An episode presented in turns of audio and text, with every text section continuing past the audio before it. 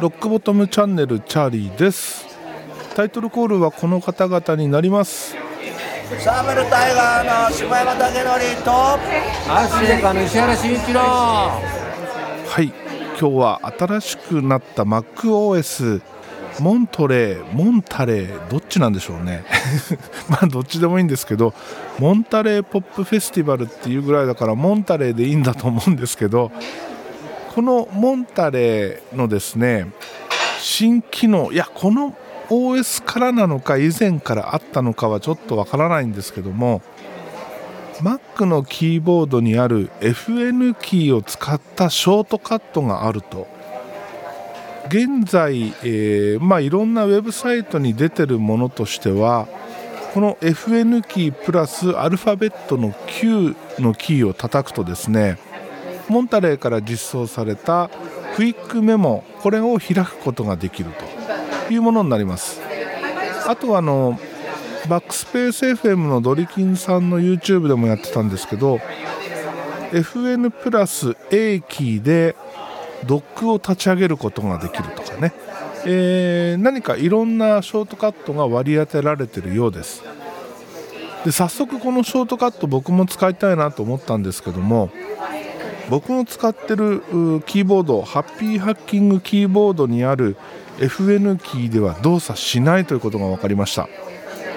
そもそも Mac のキーボードにある FN キーとハッピーハッキングキーボードにある FN キーが全く違う役割だということですね。ハッピーハッキングキーボードの場合はキーのサイドに書かれてる動作を行うために FN キープラスそのキーを叩くというそういう仕組みになってます。例えば矢印キーだったり、えー、ファンクションキー、えー、F1、F2、F3 というようなキーを叩くときに FN キーと併用するというためのキーになってます。なのでポンタレーに実装されている FN キーを使ってのショートカットには対応できないということなんですね。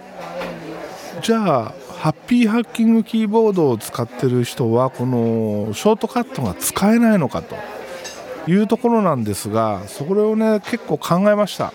どうやって使おうかなと。で僕がたどり着いた結論はですね Mac のキーバインドの変更を行うアプリとしてはあこれ結構古くからあるカラビナというアプリ。これを使って設定を変更しようと。いうことでね、えー、試してみました。僕のキーボードは英語キーボードなんですけど全く使ってないキーがね1つあります。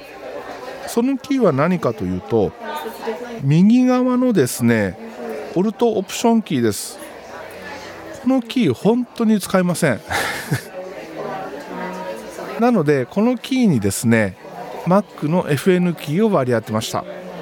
いやそしたらね見事に、えー、このショートカット使えるようになりました。めちゃ便利です、まあ、かといってね、えー、この FN キーを使ったショートカット他にどんなものがあるのかまだよく分かっておりません。そしてこれを今後も使うことがあるのかって言われるとまだ分かりません。なんですけどももし便利なねショートカットが発見されればこれは使えるようにしておいた方がいいですよね。そういうことでカラビナを使って今全然使ってない右側のオルトオプションキーを FN キーに割り当てたということになります。そしてついでにですねこのキーアサインに関してなんですけど僕がやってる唯一やってる変更があります。それがねものすごい便利なんで以前にもお話ししたんですけどももう一回お話ししておきます。その変更点とはですね、えー、Mac のキーボードでも同じなんですけどもコントロールキーとコマンドキーを入れ替えてます。アップルの場合通常コントロールキーは A キーの隣にあります。なんですがこのコントロールの位置にコマンドキーを持ってきます。そうするとどういうことになるかと言いますとショートカットがですねめちゃくちゃ楽に打てるようになります。例えばコマンド A コマンド S って結構使うじゃないですか。その時コマンドキーってどの指で押してます？これ、え、コントロールの位置にあると小指で済むんですよ。で、えー、AS っていうのはねめっちゃ打ちやすいんですよね。それともう一つ利点があります。まあ、この使い方してる人はね多分もうほぼいないと思うんですけど、えー、昔からの Mac ユーザーそうだな漢字トーク 古すぎるね。システムシステム7いくつぐらいまでだったかな？OS8、9、9もそうだったかな。昔ってコマンドスペースで日本語英語の切り替えをしてたんですよ。コマンドスペースね。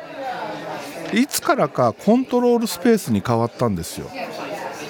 で僕はコマンドスペースで慣れ親しんだのでいまだにコマンドスペースでその入力切り替えをするんですけどその時にですねコントロールキーとコマンドキーを入れ替えておくとコマンドキーの位置がコントロールキーなので昔ながらのその何手の動きで言語切り替えができるわけですよ。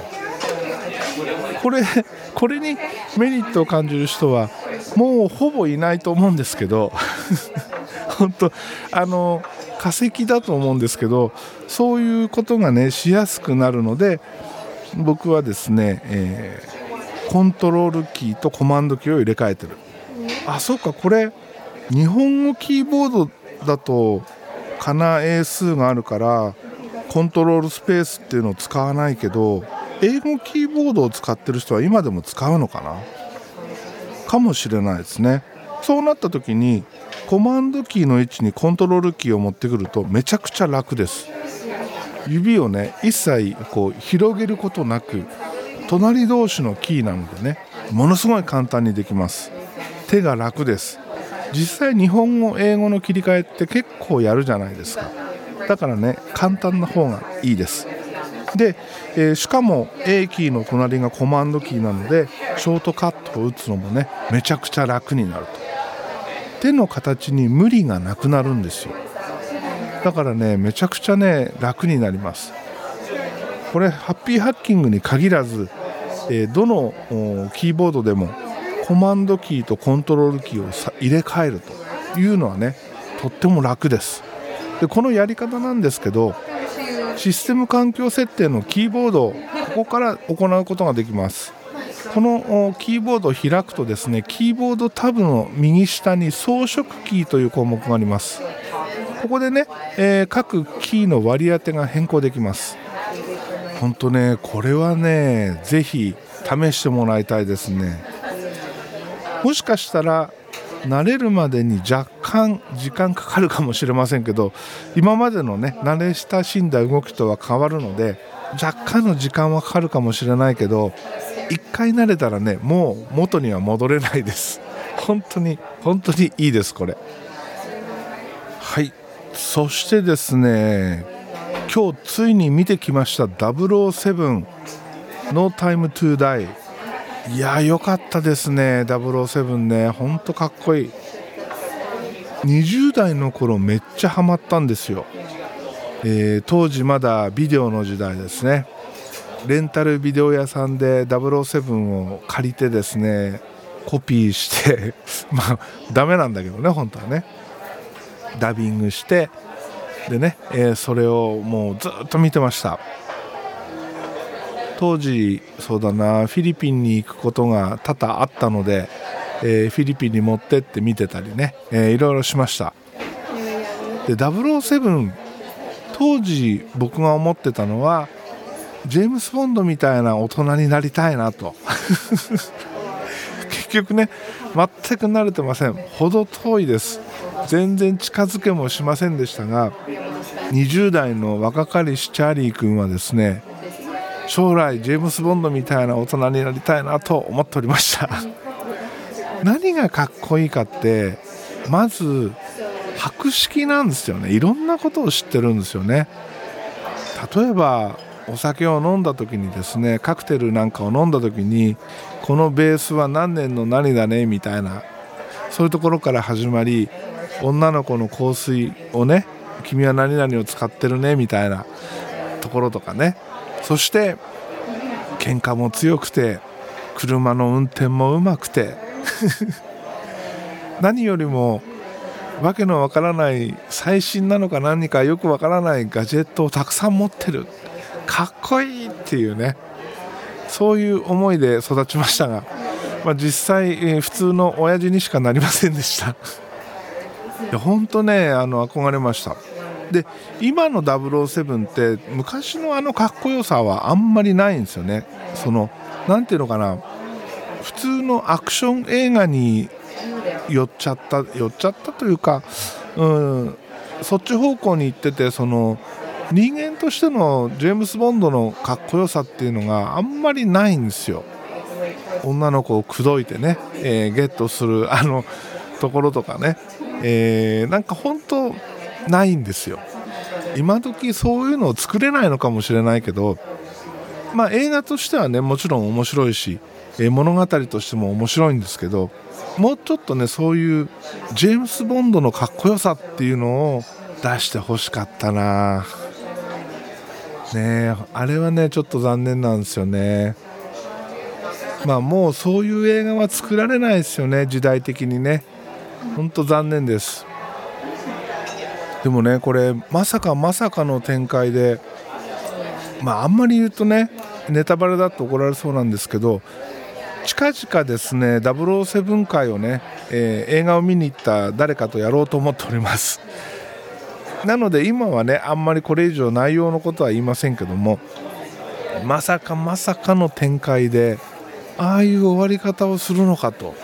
そしてそしてなんとジェームス・ボンドのあこれは これはどうなの？もうネタバレになっちゃうよね。ネタバレになっちゃうから言いませんけどまあ日本が大きく関わっていると。日本というか北方領土というか。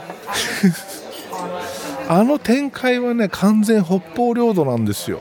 北方領土で事件が起こるんですよ。はい。これ以上のネタバレはえー、次回ネタバレ会として、えー、改めてやりたいと思いますので。でも本当ねあの「No Time to Die」めちゃくちゃ面白かったです。長いけどね約約3時間2時間半オーバーじゃなかったかな。めちゃくちゃ長いんですけどその長さを感じさせないです。うん。一気に見られます。えもう終わっちゃったの？みたいな。そしてストーリーがねちょっとちょっと複雑かな。そのなんだろう僕の見方がいけなかったんだろうね。どうしてもアストンマーティンとか 小物にばっかり目がいっちゃってそのストーリーをちゃんと追っかけてなかったというか。いや一応見てたんですよ。見てたんだけどやっぱね昔のジェームス・ボンドを追っかけるじゃないけどその永遠の名車たちが出てくるわけですよ。ジェームス・ボンドにとっての永遠の名車たちがね。やっぱねそれを見てるとねどうしてもそっちにこう気がいっちゃって、えー、もう一回見てこなきゃだめですね。ちゃんとこのストーリー展開をね、えー、見に行かないといけないです。で今日行ったのがですね今日水曜日です。見に行ったのは水曜日です。水曜日といえば一昔前ではレディースデーということでね女性の方は安く入れたと。今時ねそんなレディースデーなんてもうないと思ったわけですよ。仮にそういう割引の日だとしてもそれはレディースデーじゃなくてみんなが割引だと思ったんですよね。こんなになんか男女なんとかってうるさいじゃないですか。だからよし今日なら安く見れんじゃないかと思って。行ったんですよ。で僕が行ったのはねユナイテッドシネマっていうところね。そしたらなんときっちりレディースデーなんですよ。だから男はね正規の値段じゃないと見れないわけですよ。えこれまだやってんの？と。でもねせっかく来たしもうもういいやと思って正規のお金払いましたけどなのでねもしその割引の日に見たいなっていう方はねあらかじめちゃんと調べてから行った方がいいと思います。近々この007ネタバレ会をねやりますので興味のある方はですねなるべく早く007見に行ってきてください。No Time to Die 本当にいい映画です。面白いです。かっこいいです。そして出てくるボンドガールみんな可愛いです。ここ重要です。ジェームス・ボンドの相手役はねやっぱ綺麗な人じゃないとダメなんですよ。最初から出てくる、えー、まあ、最後まで出てくるねボンドガール。それから、えー、あるシーン。あれはねキューバ。キューバのシーンで出てくるその相棒になる子ね。もうめっちゃ可愛いんですよ。もうねボンドガールを見るのはね、えー、ジェームス・ボンド007を見る楽しみの一つでもありますんでぜひぜひ、えー、それも込みでね見に行ってきてください。というわけで今日はここで終わります。今日もエンディング曲はヘルボイスヘルギターから焼酎野郎でお別れです。ではまた次回です。